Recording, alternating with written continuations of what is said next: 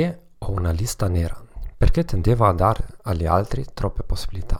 La conseguenza di ciò è stata che ho investito troppo tempo in persone che non lo meritavano e che ho investito troppo poco tempo in persone che in effetti se lo meritavano. Come funziona? La mia lista nera è una tabella con tre colonne. La seconda è il motivo per inserire la persona nella lista. La terza, un indicatore dell'intensità di quanto non mi piace la persona, da 1 a 10. Aggiornerò regolarmente la lista. Chi dovrebbe essere nella tua lista? Qualsiasi persona che oltrepassi regolarmente i tuoi confini. Nel mio caso questo non significa necessariamente che non incontri più quelle persone, significa solo che ho un firewall che mi impedisce di fornire loro informazioni riservate su di me e sui miei sentimenti.